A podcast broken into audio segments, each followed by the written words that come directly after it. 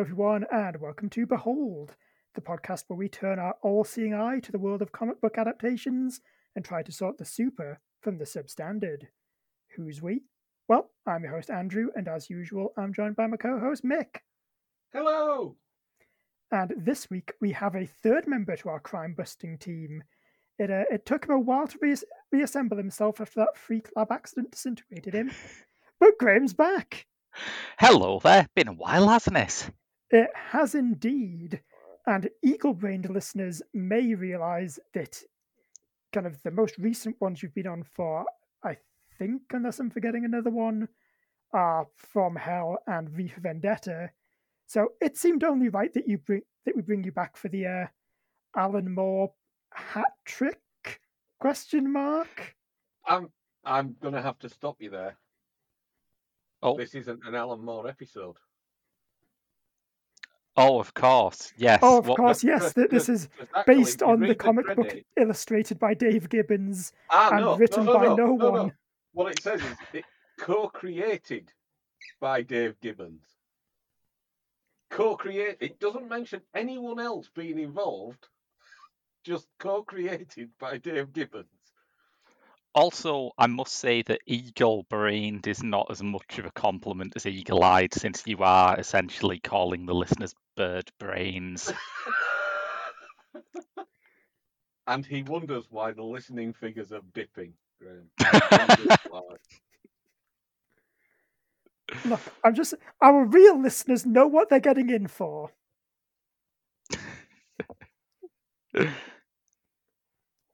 So... Yes, uh, as as you may have guessed from, well, I suppose the podcast title, uh, today we are going to be talking about Zack Snyder's Watchmen, a Zack Snyder film by Zack Snyder. Which is... Is it Zack Snyderverse? I... It's, it's, it, it's not technically, although D C have form for suddenly deciding that Watchmen has always existed in their universe, so it could be in the future. Even though it's distributed by Paramount. Oh, yeah. Yeah, that, that might be a bigger stumbling block. So, yeah, this is the two thousand five film, directed by Zack Snyder, uh, written by David Hayter, Solid Snake himself, and Alex C., and Zack Snyder by Zack Snyder. Did I mention that Zack Snyder's involved in this film? It, it has been heavily Snydered, it's true. It was produced by Missus Snyder as well. Yes. Oh, keeping it in the family. Mm-hmm. So, yes, Snyder warning. Before we go any further, there will be heavy Snyders for the rest of the podcast. Yes. Indeed. God help for those us of all. You, uh, for those of you who like these things quantified, I put this firmly at a six on the Snyder scale.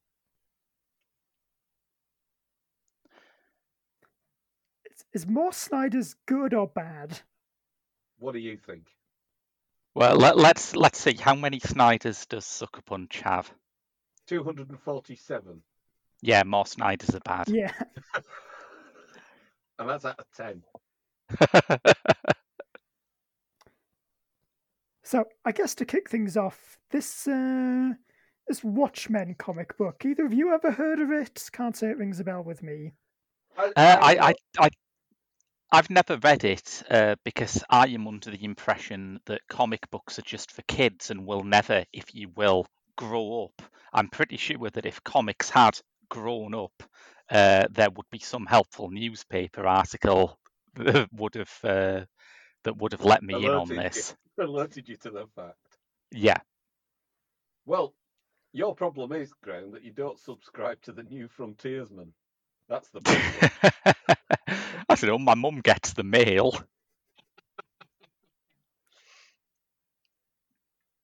But yes, um, I I was part of the the furore that surrounded um, Watchmen when it came out, because certainly the Morley Observer, the local rag where I lived, that alerted me to the fact that comics had, as you put it, grown up. Yes. And if the Morley Observer have uh, paid it attention, it must be a seismic cultural phenomenon. I lie. The Morley Observer have never even heard of comics. They don't even have a little strip. They barely have a crossword.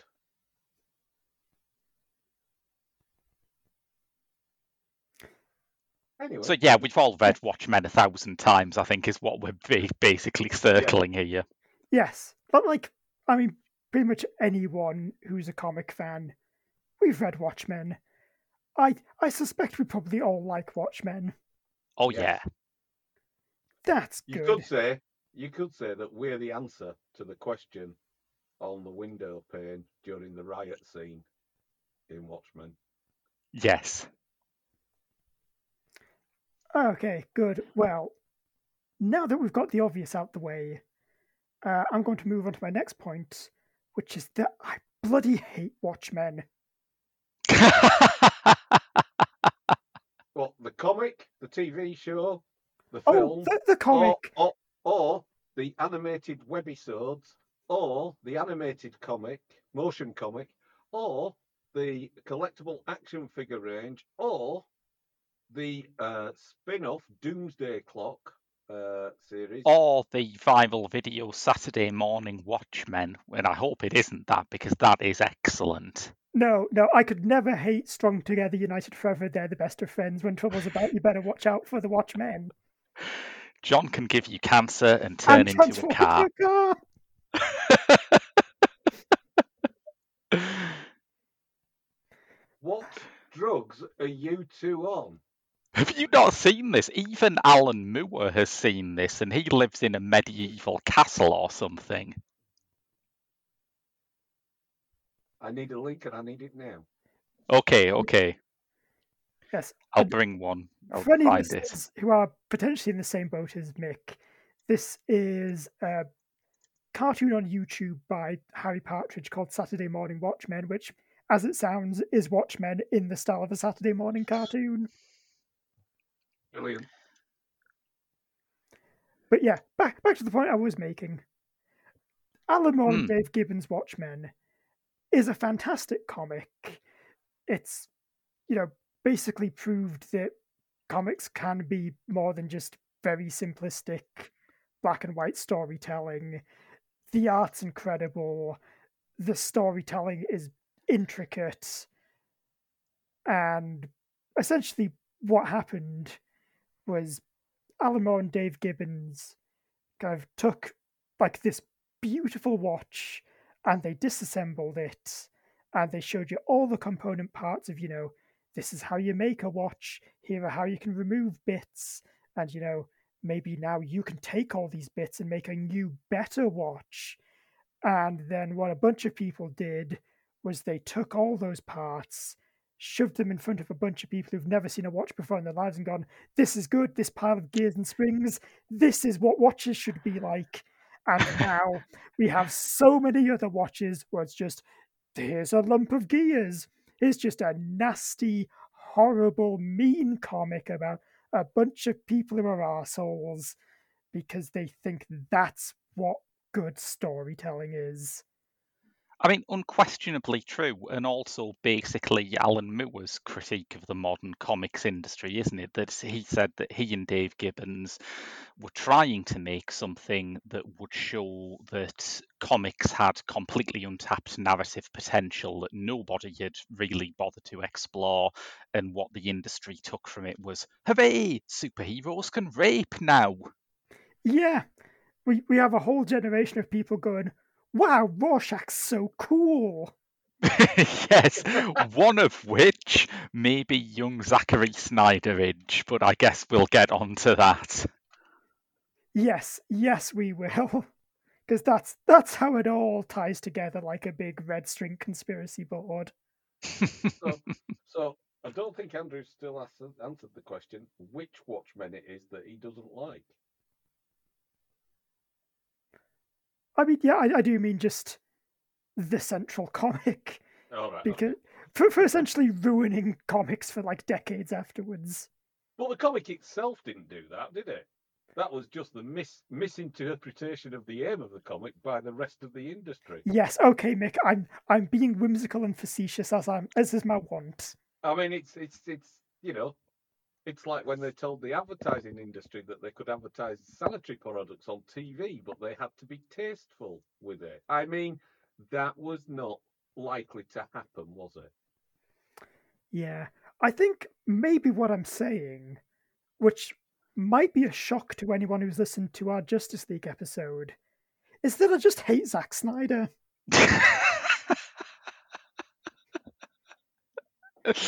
Right, okay. Now, see, I, I, I just want to point out that I am sick to death of people running on this and jumping on this Zack Snyder hating bandwagon that I built.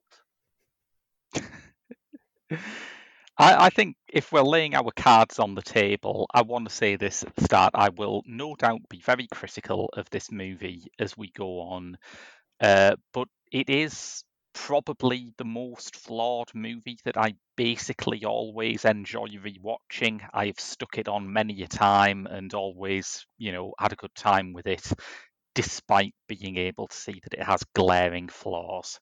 There. That ought to, ought to get the uh, Federal Communications Commission off my back. That's an impartial broadcast now. Good. Let's carry on. Okay, good. Yeah. But also, I guess, like, the last thing I wanted to say with that is I think, as well, something with Watchmen and the whole misinterpreting basically the entire themes of it, mm. is you can pretty much draw a straight line from that to what I've mentioned before is maybe my least favourite thing in comics, is just the endless bloody evil Superman. Yeah. Yes. No, absolutely. Uh, which is one thing that I think actually holds up very well about Watchmen, which is that their version of Superman is not evil at all, but his powers have made him so completely remote from everyday people and their problems that he frequently behaves extremely callously. Yeah, yeah. that's that's something that I generally found very interesting about superhero comics that maybe doesn't get explored as much as I would like it to, of just this idea of, oh no, when you're that powerful, you just completely experience the world in a different way. Mm, yeah. Which, you know, has so in, much in great storytelling case, potential, like maybe what case. Alan Moore intended. In his case, start bollock naked. Yes, you can experience the world in a new, danglier fashion. Who's going to make you dress in a morning? Eh? That's the question. That's an untapped Watchmen story, isn't it? If D C want to haul this thing out anymore, I want a comic book about the multiple government advisors who've been vaporized for telling Doctor Manhattan that he could just, you know, put some trousers on. If you try and make me put pants on tomorrow morning, I'll give you cancer. And turn into a car. Yeah. Anyway, I think now is perhaps the point at which all the podcast listeners look up and shout, synopsize the plot! And I whisper down, spoilers followed, ahead. Followed, followed closely by them shouting, go on, we dare you. which, which cut are you synopsizing? Original, directors, ultimate? Oh, yeah, this is... I, I was potentially going to watch the director's cut, but then I could only find the original cut when I was looking online. Same. And I'm also absolutely not going to watch the ultimate cut with, like, the Tales from the Black Friday cartoon just randomly shoved in there as well. Because, no yes, yes, that's your problem. Mim- mimicking the structure of a comic book is going to go great for this film. Anyway. Strap in, everyone, because we've got a heck of a synopsis to get through. As you, well, as you as you go through the this list of who's that in Hollywood, pretty much it is a star-studded cast, isn't it? Anyway, the year is nineteen eighty-five. Nixon in his, is in his third term as president, or at least someone wearing like a big Richard Nixon rubber mask is in his third term. And tensions with the Soviet Union are increasing as the doomsday clock inches closer to midnight. Much of the events of this alternate history have been shaped by the emergence of masked heroes who are now outlawed by the government. Edward Blake, Jeffrey Dean Morgan, the former crime fighter and government agent known as the Comedian, is murdered by an unknown assailant who throws him out his apartment window. Rorschach, played by Jackie Earle Haley, a vigilante who refused to give up his identity, investigates the Comedian's death. Suspecting that someone may be specifically targeting heroes, he warns other retired crime fighters. These include Sad Sack Dan Dryberg, Patrick Wilson, formerly Night Owl, businessman Adrian Veidt, Matthew Good, uh, formerly Ozymandias, also looks suspiciously like the man who killed the Comedian, but don't, don't worry about that, I'm sure it's nothing. Yeah. Uh, Laurie Jupiter. Oh, looks nothing like Jeremy Irons. No, no, that, that's again another untold story of Watchmen. That's the weird thing about this, isn't it? The T V spin-off has got a more all-star cast than the bloody movie. Yes. It's also, it is a bit weird that the T V spin-off is a T V spin-off of the comic book, not this film. Yeah. Yeah, I do sometimes wonder what people who've only seen the film make of the opening to that episode where we see uh, Tim Blake Nelson's character's origin story. It's like, what the fuck is that squid, and why does it never get revisited? Yeah, what, why is Buster Scruggs surrounded by tentacles? Everybody's got to have a hobby. I'm just here for the Precision Corn Brothers reference. You, you can actually blame the comic book writer Kurt Busiek for that one. Ah. Because he posted on Twitter the clip of when a cowboy trades in his spurs for wings. So that's been stuck in my head all day. Uh, uh, anyway, Laurie Jupiter, played, and I'm using the word played very generously here, by Malin Ackerman, uh, formerly the Silk Spectre, and her boyfriend John Osterman, Billy Crudup, aka Doctor Manhattan, the world's only superhero. As I've got a problem with the Silk Spectre in both oh. in both generations. Their outfit is impractical because the one part where a femoral arterial bleed is likely to cause a major problem is the one bit that's exposed in both versions of the costume. Please continue. That's definitely the only impractical thing about those costumes, yes. Right? Rorschach's mask is really cool, though. It is. Speaking of Rorschach, as he continues to investigate the murder, Laurie and John break up over John's increased detachment from humanity.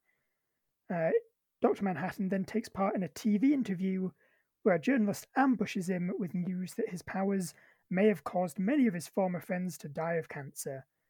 Overwhelmed, he teleports away to Mars and does not turn into a car. Dan and Laurie... Links in the chat, by the way, Mick, if you want to have a look at that after uh, after we finish. Right, lovely. Dan and Laurie begin a relationship, and Rorschach is framed for murder and arrested. Uh, deciding to resume their costumed identities, Night Owl and Silk Spectre break Rorschach out and join his investigation. They discover that Adrian may have been the one who murdered Blake. G- gasp, shock, I, I know, very much a surprise. Hey, you spotted that quite early on. Yeah. Yeah. Now, you see, Batman's supposed to be the world's greatest detective, but be honest, Graham, you've never seen him and Andrew in the same room. No, it's true. Oh no, I can't believe... Once again, another thing to blame Zack Snyder for is he's now blown my secret identity. Does he know? Question mark over a picture of Mick. Yes. Oh my god, I'm going to have to like shove a big table out the way and turn my floor into a weird crime scene thing, aren't I? Ah yes, the only accredited method of direction. Floor-based nutty room sleuthing. And he doesn't even hang from the ceiling while he looks at it. Anyway, Night Owl and Rorschach go to confront Ozymandias at his Antarctic base, while Laurie is teleported to Mars by John. Uh, Doctor Manhattan reveals that the comedian was Laurie's real father and agrees to return with her to Earth. Unfortunately, our heroes are all too late to stop Ozymandias from detonating a series of energy bombs across the world and framing it as an attack by Doctor Manhattan. Uh, his plan is to kill millions to save billions by uniting the world against a common enemy and preventing the impending nuclear Armageddon between the U S and Russia. Seeing his logic, most of the other, most of the others agree to keep Adrian's plan a secret, all except for Rorschach, who Doctor Manhattan kills before leaving for another galaxy. Uh, a short time later, Adrian's plan seems to have worked. However, a newspaper publisher finds Rorschach's journal in their pile of submissions, leaving the future uncertain. Yes, that's impressive. That's a lot of plot to get through, and it I think is. You did it admirably. Yes. Why, thank you. Certainly much more concisely than Zack Snyder did. well, well, it's so much easier. It's so much, it's so easy to be more concise than Zack Snyder. I mean, I will say that in the years since Watchmen was published, people have clung on to any bit of news about how it, it might be about to be made by Terry Gilliam, it might be about to be made by Darren Aronofsky, it might be about to be made by Paul Greengrass. And I think we all accepted that to get this thing on screen, there would have to be some serious cuts. And I think if, if Zack Snyder's addiction to unbelievably long run times has given us one good thing, and it has only given us one good thing, uh, it's the fact that, yes, there is more of Watchmen in this film than most of us ever thought possible. Well, yeah. I mean, that, that's the thing. And I think... Um... When it came out, it had widely been put forward as the one comic that was unfilmable. Mm. Um, although at that point, no one had tried the Inkle. So, um, the um, I think at the time it worked because people were just so thrilled to see it on a big screen. I, for one, was, and it yeah. is it is my favourite Zack Snyder movie. Certainly. Um, yeah, as as much as that is not a competitive field, I would agree. Yeah, I mean, I mean the bar is low. It has to be said, but yes, it is my favourite Zack Snyder film. Yeah, and like I, I will say, I did love this when it first came out, and I saw it. I guess I was seventeen, and I was definitely under eighteen because I had this hang whole on, elaborate plan on. What was about the certificate on this? You degenerate. That's right. See, you're the problem with this city. See, this is this is why I can't be Batman, because I would never stoop so low as to sneaking into the cinema. This is why the city smells of fornication.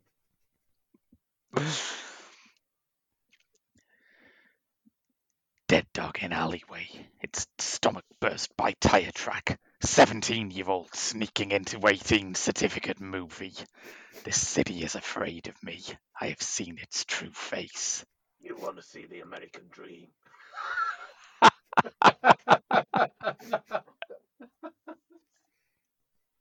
Question. Mm. At what school of acting, I mean, presumably the one Malin Ackerman goes to, um, does the um, way of portraying lack of oxygen look exactly the same as vomiting through transportation sickness?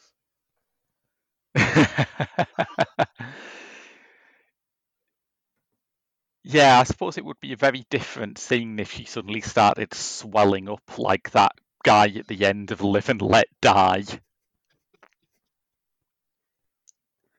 Oh, that would be good. I mean, surely they've just still got the prosthetics from Total Recall. They could just...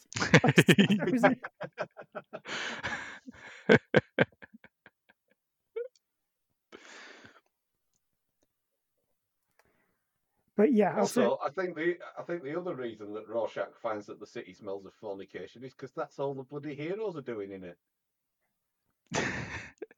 I mean, there isn't that much sex in it. It just it's just that the one major sex scene there is is yet further proof that Zack Snyder should be banned from directing sex scenes. Well, you say there isn't that much sex in it. There's more sex in it than there needs to be for a superhero movie, and most of it involves Malin Ackerman. I mean, needs is such a... There's more sex in it than there is in a usual superhero movie, but that, like best Zack Snyder movie, is the lowest bar it is possible to vault over. Uh, I didn't think there was that much sex in it, really. Maybe I've been desensitised. I'm a Valerian Borachik fan. I mean, I don't... Oh, right. Yeah, maybe. No, I, it, it's just... Um... It's no Lost Girls. I, um... I just found it a bit O T T for the extended scene with Daniel and um, Laurie. Laurie. It feels O T T because Zack Snyder films these scenes like they're a gymnastics competition. If it looked like people having sex, it might yeah. not hit you as being it, could, as could gratuitous. Well could well be that. And if the music choice was not Leonard Cohen's Hallelujah. God, who well, doesn't get the yeah. horn when they hear Leonard Cohen's voice? I, Come I on. Mean, you know. I mean, what else are you going to choose? Barry White? I mean, you know. Yeah. I mean, a lot of these music cues are straight from the comic book, so we, we can't really... Uh, chide him too much for that, but it, it goes back to that question, doesn't it? You know, how much should you take from a comic book? I, I remember seeing three hundred back when everyone was raving about it and thinking, I can see how that would be a very exciting series of splash pages, but doesn't move, does it? It's not a move-y. Yeah, I mean, I, I think that's kind of Watchmen in a nutshell, is the best yeah. and worst thing about it. Is how slavishly it is devoted, at least significant, to just straight up adapting significant parts of it, just, you know, scene for scene. Mm. There, there are several, there are several frames of the movie that you could just snip out and paste over the top of the comic. Yes. Frame. Yes, and you know, for some things and that weirdly, works really weirdly, well. In, in the cuts where they didn't put the animated Tales from the Black, Black Freighter in. The kid is overly significant suddenly. He gets oh, yeah, it is odd, time for someone who's not doing anything. It's strange that, isn't it? Because it's like th- those people are just stand-ins for the whole of New York in the comic. And yeah. I think that works fine because it's a kind of literary device. They're a Greek chorus. Yeah. In the movie, I suppose because it is a movie and we're used to seeing movies that display cities as being sort of real, bustling metropolises, it feels very weird that the only people in this version of New York are either superheroes or one newsagent and the kid who always goes there. No, the human life is recorded until everyone gets killed at the end. That's it. Adrian Veidt's plan. Kill two to save billions.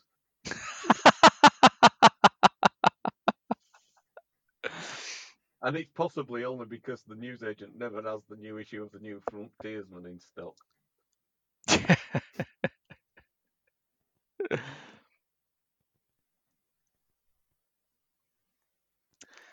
Adrian Veidt. We must discuss Adrian Veidt. Yeah, he is. I mean, just before, I should probably point out, I think a lot of the performances in this film are absolutely incredible. Yeah. Like, Jackie Earle Haley as Rorschach is possibly the most perfect bit of casting you could ever ask for. Yes. Yeah. Jeffrey think... Dean Morgan, utterly fantastic. Thank you. Uncannily good. My favourite performance of the film.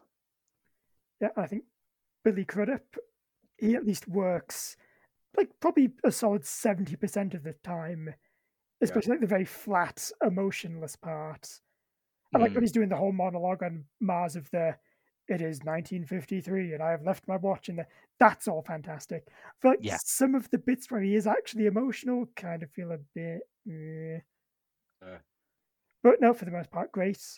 Uh, Patrick Wilson, always very good. Mm-hmm. Malin Ackerman and Matthew Good. Not, well, Matthew Good's so poorly named. Yeah. Let's be honest. And to be, I think Matthew Good is, I was going to say a good actor, but you, you know what I mean. Yeah. Well, he's very good. I, I like his performance very much in Park Chan-wook's film Stalker, but that sort of shines a light as to why he doesn't work here, because yeah. his his performance in Stalker is like, we need somebody who's an absolutely volcanically obvious creep from the moment you clap eyes on him. Oh, Matthew Good, obviously. Yeah, he's... I think Matthew Good would be a really good Dracula. Because yes. he's basically Dracula. It's, it's, it's such a strange thing, isn't it? Because his Ozymandias' appearance in the comic struck me as being so obviously based off Robert Redford that I, I strongly believe that the the mention of Robert Redford that comes in at the end is just a way to lampshade that, of saying, oh, it's okay, we're not really, you know, making Robert Redford our supervillain. There's a Robert Redford in this world as well. And I think when you make Watchmen, you need someone who has that absolute golden boy status to draw people off the scent, because it's not the most complex mystery, you know, and in the book, that's fine. It's an acceptable flaw for there being so much else going on.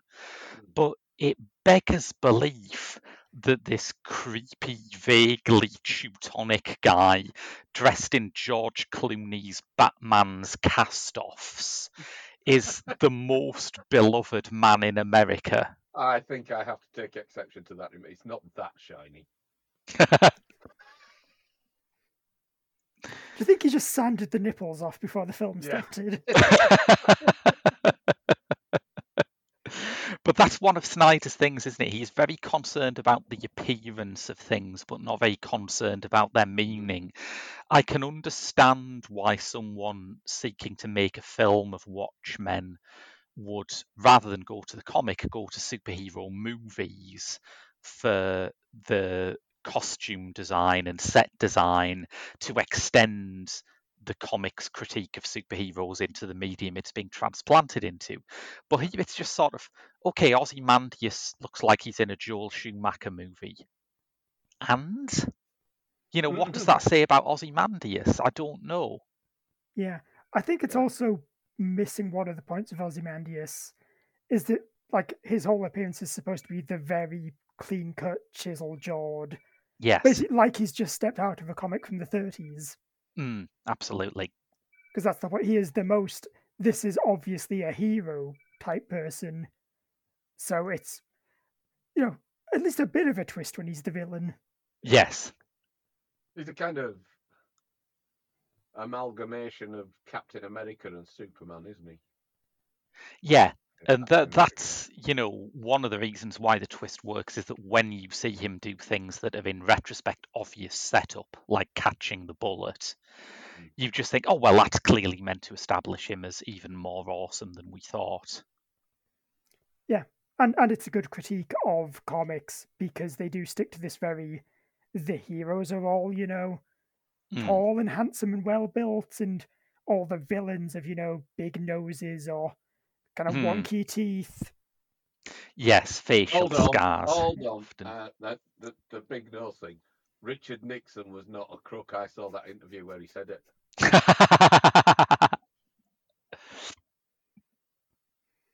Yeah. Do you think what that's what's happened with Nixon in this is he's actually just got a Pinocchio thing where his nose is kept on going.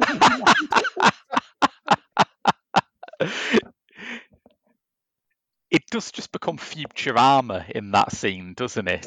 Yeah, yeah. It really does. Keep keep expecting the ending of Watchmen to just be him coming out with his head like fused onto a giant robot body. Yeah. Yes. His secret plan to break into people's houses and steal all of their stuff. Yes. Yeah, that's um, that's Watchmen too. It's on James Gunn's new D C slate. Yeah, that that was a funny episode of Futurama, wasn't it? Where you, you had that guy who was so obviously corrupt, but then still got voted in as the president anyway. Wild times, yeah, a, a crazy satire. Yeah.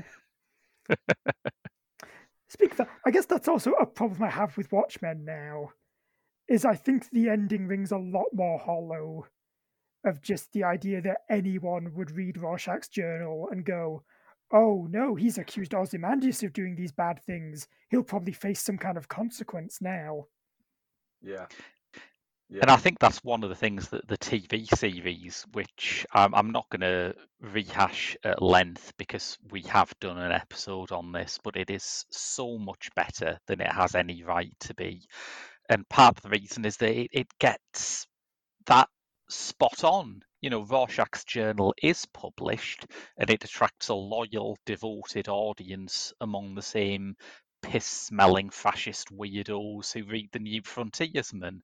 So it doesn't really change anything. It's fantastic. It's yeah. like, that is a Gordian Knot moment, isn't it? For all this comic keeps yeah. referencing the Gordian Knot, that is Damon Lindelof looking at the polarised arguments about whether Rorschach's journal would change anything and go, there's this really simple explanation that no one's talking about.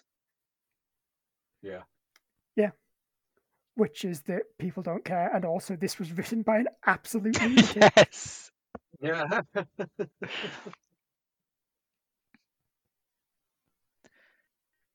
But it's that characterisation of Rorschach as an absolute lunatic that's been one of the more divisive parts of Watchmen's legacy, hasn't it? Which I think we've hinted at earlier on.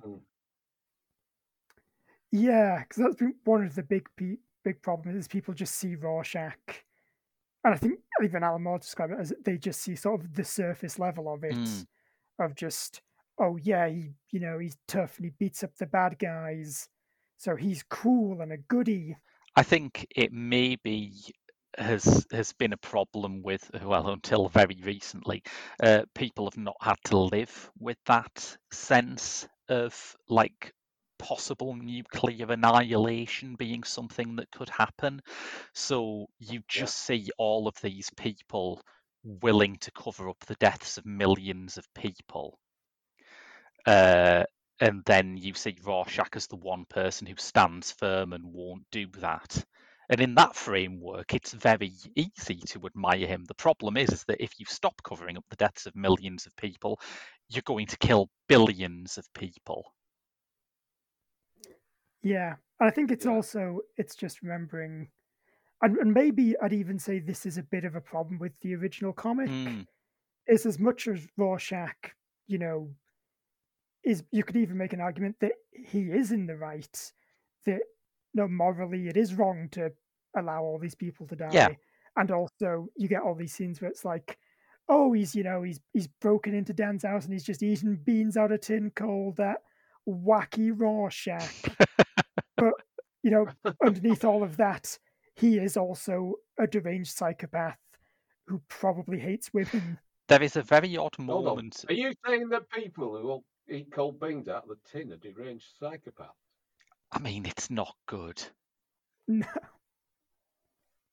The only accept- Why we just have microwaves, for, just for a The friend. only acceptable reason to eat cold beans out of a tin is if you're in a Western and it's night and you don't want your enemies to see you've lit a fire.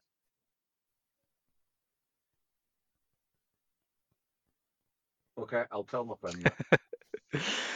But it, there's there's a really there's something that really bothers me in this where Snyder puts his thumb on the scales for Rorschach, and it's that from the opening credits onwards, this film absolutely backs up Rorschach's belief that Adrian Veidt is gay, which is something that in the comics is this lunatic piece of bigotry that Rorschach's just conjured up because he doesn't like Veidt. And indeed, I remember Jackie Earle Haley saying, you know, for him, when he was reading the script, that's the moment where he thought, oh, there's something here. You know, this guy isn't just a masked hero who's going to kick ass. This is a really yeah. disturbing far-right nutter. Uh, but yeah, I mean, basically Rorschach is Travis Bickle. Yes, exactly. Yes. Mm. But, you know, that that the impact of that moment is dulled significantly when Adrian Veidt is hanging out at Studio fifty-four with the Village people and has a file on his computer marked boys. Yeah. Everyone has that, by the way, don't you? According to your sexual preference, you have one folder on your desktop that is just marked boys or girls or both. That's how sexuality yeah. works, isn't it? It is, yes. yeah, I, I think, my I super secret password protected installed. Computer. Oh, boy, I yes. Think, yeah. I think... Uh... I think they come pre-installed those files as, as part of the Windows file structure. Yes, that's obviously, obviously, obviously on Macs it's a different folder. It's iGirls and iBoys. Well, well, that's why everyone hates Windows X P. It got rid of the boys and girls folders. Yeah, I think what's and, even and worse met, is you just know blended them into an Internet Explorer icon. What's even worse is, you know, on on those late nights when you're just, just maybe a little bit curious and then suddenly Clippy's all in your face saying, oh, looks like you need to change your preferences. Looks like you're very lonely. Shall I open up the boys folder? You're eating cold beans at eleven p.m. I think Clippy knows what you want.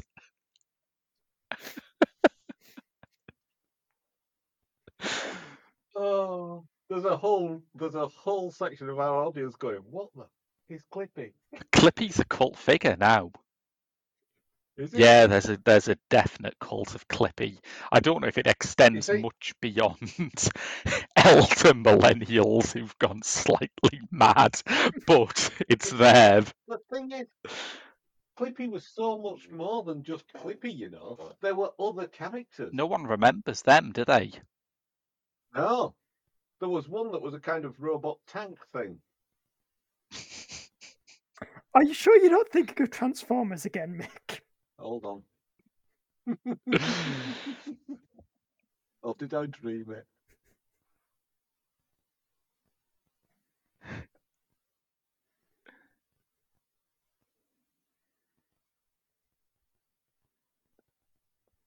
So it's come to this. A man it's... looking up Clippy on air.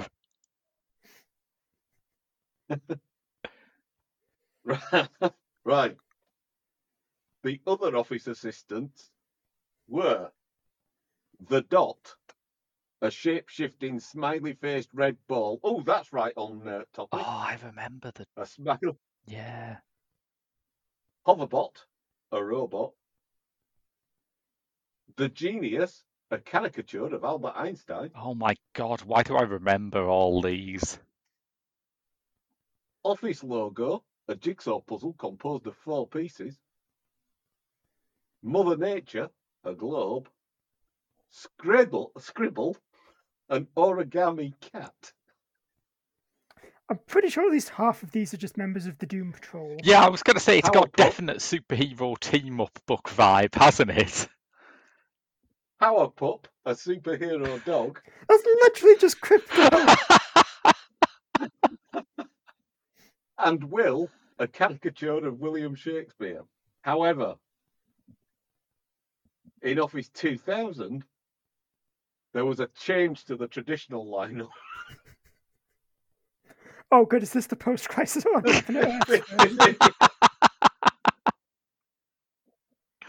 In which case, uh, we said goodbye to Hoverbot, Scribble and Powerpup, who were replaced by F one, a robot, Lynx, a cat, and Rocky, a dog. Wow. What a trip down memory lane that was. There was also Earl, a surfboarding alien. Oh my god! The nineties, everyone. Did he also Feedy. have a backwards baseball cap on? Feedy, a green parrot. And in the East Asian editions, the Monkey King.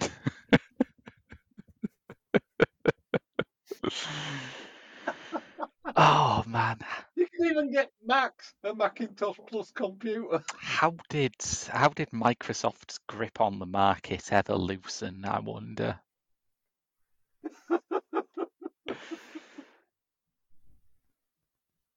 Oh. Anyway, Watchmen. Yeah, that's an unbelievably yeah. huge tangent, isn't it? Where do you want to go from there, Andrew? There was a smiley face dot. True, true. That's where I'm going with it. That's my link. Yeah, which, I mean, again, yes, reiterates, the best thing this film does is definitely the visuals, I think. Yeah. Yes. I mean, you from from the opening credits onwards, you definitely know this is based on Watchmen. And though, though we must Cover. mention those opening credits, mustn't we? Because they are, in many ways, the big swing, the big addition to what Moore and Gibbons cooked up. And they work beautifully. Yes, because it's essentially the entire kind of, I guess, sort of prequel to the main story, kind of following the Minutemen in the, the nineteen twenties, mm. just done yeah. as a montage to the times they are a-changing. Yes. And yes. it's pretty great. It's one of those things where if you didn't know before, you'd definitely watch it and go, ah, Zack Snyder started in music videos. you you do, certainly, but there is also real storytelling muscle in it. And I think one of the oddest things that I remember thinking as I sort of left the cinema after seeing this for the first time was that you could absolutely get the whole of the original comic in if you told it in a style that was more conducive to getting across lots of information, if you told it in the montage-driven style that's brought things like Goodfellas and Fight Club and City of God to the screen, where there is there is very heavy information there. When you watch Goodfellas, it always blows my socks off that the first twenty minutes of that are just narration. You're about twenty, twenty-five minutes into that before anyone even has a conversation on screen. And you're gripped because it's just pure technique. But the, the montage yeah, section... I, I, I don't think that's ever occurred to me before. That, yeah. yeah. Wow. That, that's Scorsese. That's Scorsese, yeah. Um, uh, someone should get him to do a comic book movie. I bet he'd really love to be offered one. Oh, definitely as part of the M C U. But you'd have to reintroduce the Tracksuit Mafia. See, that's a joke I don't I... get. Ah, you see. The tables have turned. I mean, that yeah. does mean that you've not met, read Matt Faction's Hawkeye, so you need to go fix that. Okay, fair. Yes. But yeah, it, uh, the reason why that opening credit sequence is so great is that it is, for better or worse, the one bit of the film which reconceptualizes the comic to try and turn it into a yeah. film form. Sometimes, as I say, I'm very happy that it has not been rethought. Sometimes there is a real thrill of, as you say, Mick, seeing these images and realizing that they are exactly the images from the comic book. But I just yeah. wish there could have been a bit more boldness in how some of the information was presented. Yeah, and I, and I think I think the other thing is, and we sort of touched on it before, with the fact that when this comic came out in nineteen eighty-five, mm. eighty-six. Okay. Yeah, eighty-six. One year out. You've got your Pop Master T-shirt. Yeah. yeah. Do you know, do you want to know the worst part? I knew that off the top of my head. Do you know the even worse part than that? Go on. What? It's because it came out one year after Mark Gruenwald's Squadron Supreme for Marvel, which is like Watchmen, but I mean, I like it because it didn't ruin comics forever. It's actually really good. It's about like basically the Justice League, but not the Justice League, in a world where they decide that they're just going to take over the world. Right. Fair. Yes. What was the second yeah, half of so your the... point, Mick? So the, the preoccupation with the Cold War and nuclear Armageddon and everything like that was definitely there. Mm. And I think that's why the comic had the impact that it had, as much as the the new approach to superheroes. Yeah. Albeit a recycled approach, as we found out from a previous publication the previous year, which I believe was nineteen eighty-five. Wow, well remembered, um, Mick. But twenty-odd years on, when this film came out, I just wonder if maybe they might have gone down a different tack than the nuclear threat being the the backdrop. And I get that it's supposed to be a period piece. Mm. But it's a period piece for people who, especially those who snuck in underage, wouldn't have ever grown up in. Yeah, it's fair. And I think that's why all of the what-if versions of Watchmen, all of the Watchmen movies we nearly got, are fascinating to me. But the one that I would love to find out more about is Paul Greengrass's version, which apparently got quite far into pre-production uh, and would have set it in the present day. And I don't know what he would have done with that. It might have been a disaster, but I'm desperate to know what it was all about. Mm. Yeah, because I certainly think, I mean, before The Boys kind of went off the deep end a bit, I think that certainly had some interesting ideas about, you know, superheroes recontextualized like post-war on terror. Mm. But also, yeah. I don't know how much, if you're actually doing that in the early two thousands, does that come across as a nuance, nuance take? And how much is it? What if we had a whole super team of Jack Bowers? Yes. And it's difficult because you can't really do it without massively overstating the threat of terrorism, really, can't you? That uh, the the war on terror was what analysts like to euphemistically call asymmetrical. It wasn't two massive empires staring each other down yeah. like the Cold War was. And I think to make Ozymandias' solution work, you would have to inflate Al-Qaeda into something they never were. But that's assuming that they wanted to make Ozymandias' plan the same, though. That could have been completely changed. I just don't know. Yeah. Yeah.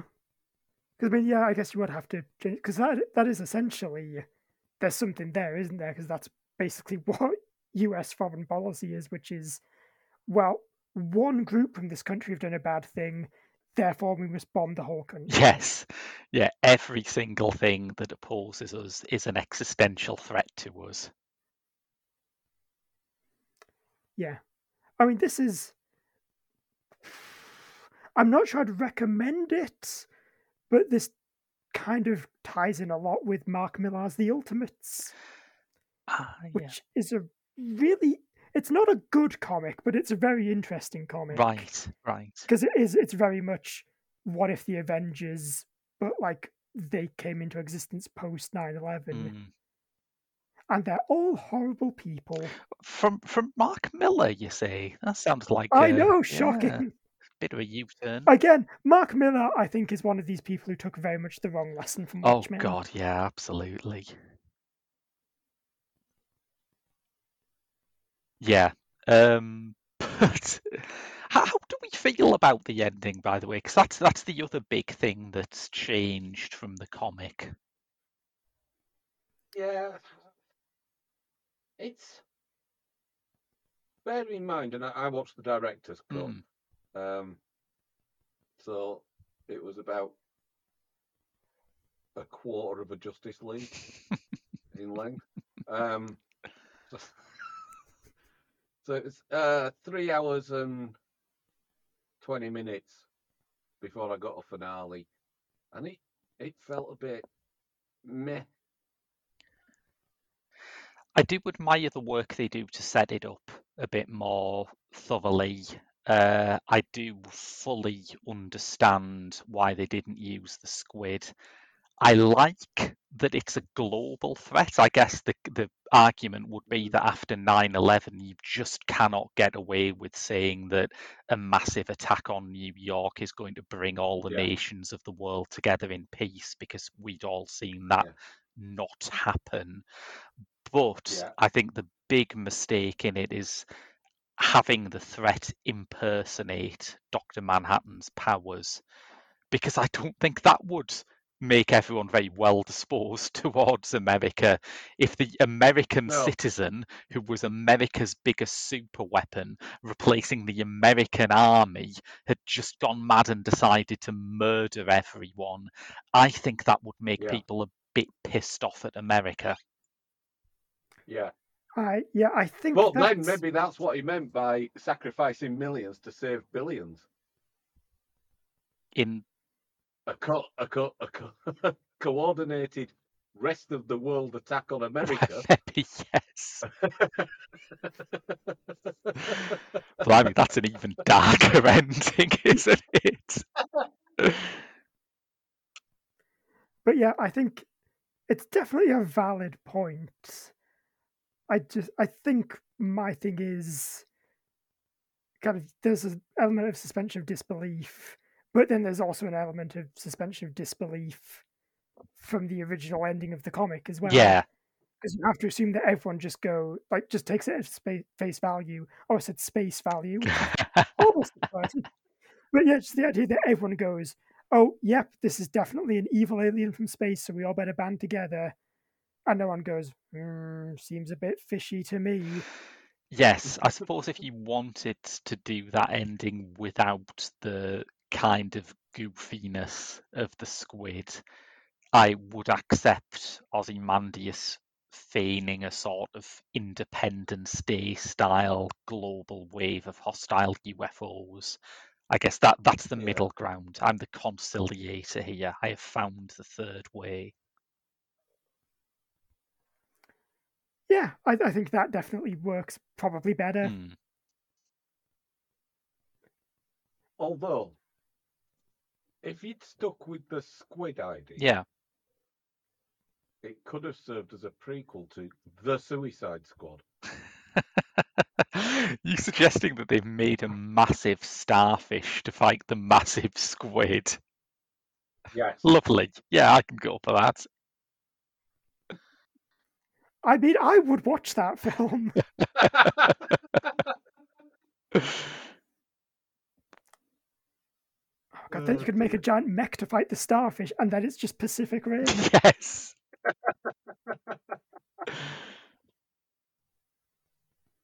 Watchmen two, where all the Watchmen have different mechs and they all merge together.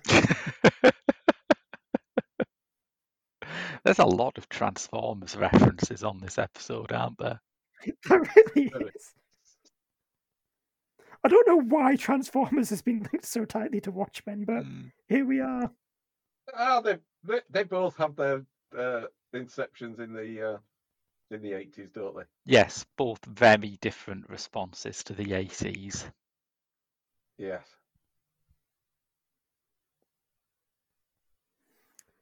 Yeah. Can I also have a, a mild niggle about Watchmen as well? Mm. Why is there a Rorschach action figure? Yeah, that's perturbing. Why is this like actual dangerous criminal got his own action figure? Now you can play out his childhood trauma. Here's the thing, though, right? It must be a really dull action figure, right? Because the most exciting thing about Rorschach is his changing mask. Mm.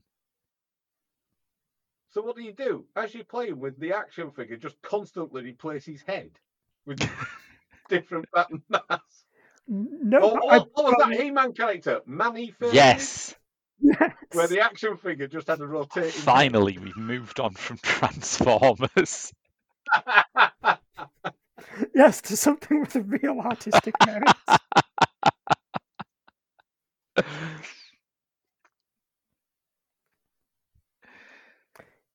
I suppose it's one of those things, yeah. isn't it? Because I dearly love Alan Moore as a human being, and his comics have given me so much joy. And I, I feel like I never thoroughly love an adaptation of his work. The Lindelof series gets closest because it's not really yeah. an adaptation of his work.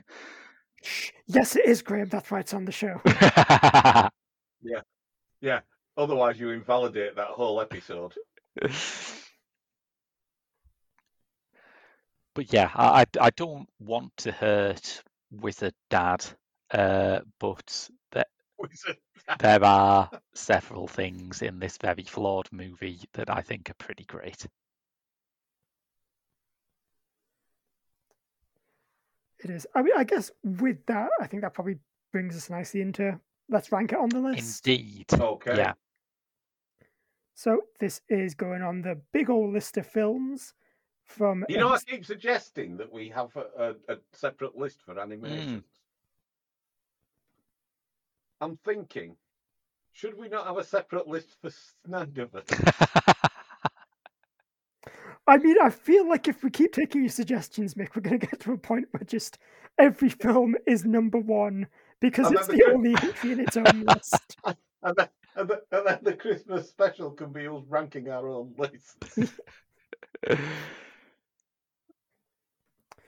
But yes, for now, this is just going on the big list of films from A okay. History of Violence at number one uh, to Spawn at number forty-seven. Whoa, whoa, whoa. We, we got in beneath Morbius. Oh, yeah. We, we yeah. found a film worse than Morbius. Have you seen Spawn? I never have, no. Right. You shouldn't. you you know how there are some films that are so bad that they're yes. great? Morbius, uh, Spawn, isn't it? Right. I mean, to be fair, neither is Morbius. Yeah, that's true, yeah. yeah. I don't know why I corrected myself though.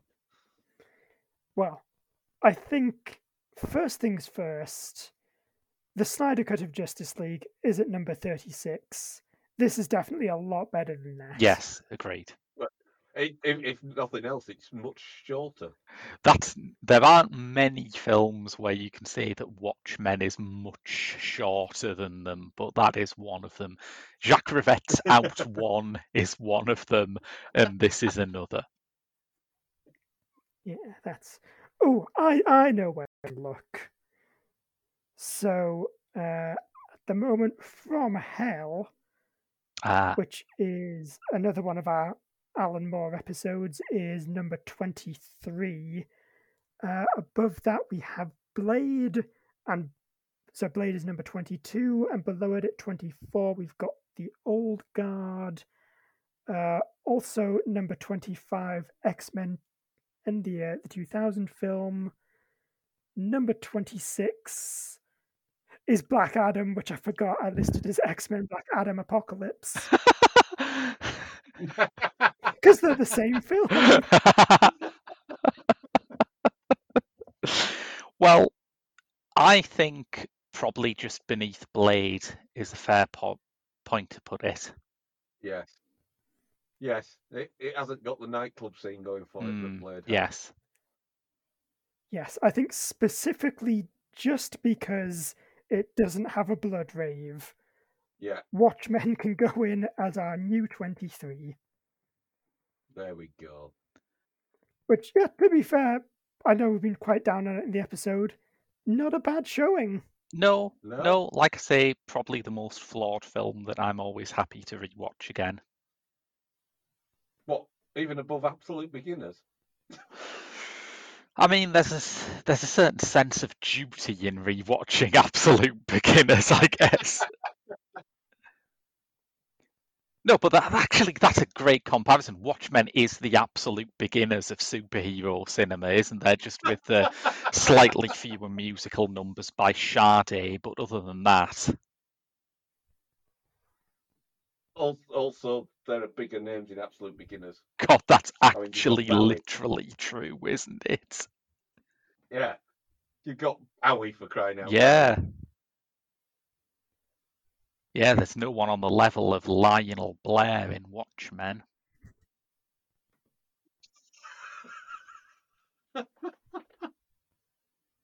It's true. It's true. To be fair, in Watchmen, there's not even anybody on the level of Patsy Kensit. They're all Eddie O'Connell's, aren't they? Yes. Wow. I assume that means something to someone. It means something to anyone who's listened to the uh, excellent Pop Screen episode that Mick and I did on uh, Absolute Beginners a couple of years back. Where, where, where we found un, un, undiscovered, previously undiscovered joys in watching Absolute Beginners. Yes. Uh, well, since you've already started with the shameless self-promotion, Graham, where can people find you? Uh, my day job is Pop Screen, the geek show podcast covering pop stars in the movies. I'm a writer for Byline Times, The Geek Show, Horrified. Occasionally We Are Cult, although I'm always intimidated by how much more everyone knows about weird seventies kids T V shows than me, so I don't write as much for that as I'd like to. Uh, I'm on Letterboxd as Graham Williamson, and I'm on Twitter and Instagram at Graham W Film. Great, lovely stuff. And with that, I think it's about it from us. If you want to listen to more, you can find all our episodes on the feed or wherever you get your podcasts. And if you subscribe to the show, you'll make sure you never miss an episode. If you want to get in touch, our email is beholdpod at gmail dot com, or you can follow us on Twitter at beholdpod. Also, if you are a fan, we'd really appreciate it if you left us a review on your podcast app of choice or recommended us to a friend. It's the best way for us to grow as a show and reach new listeners. So, that's everything. Until next time, I've been Andrew. I've been Matt. And I've been Graham. So long, and thanks for listening.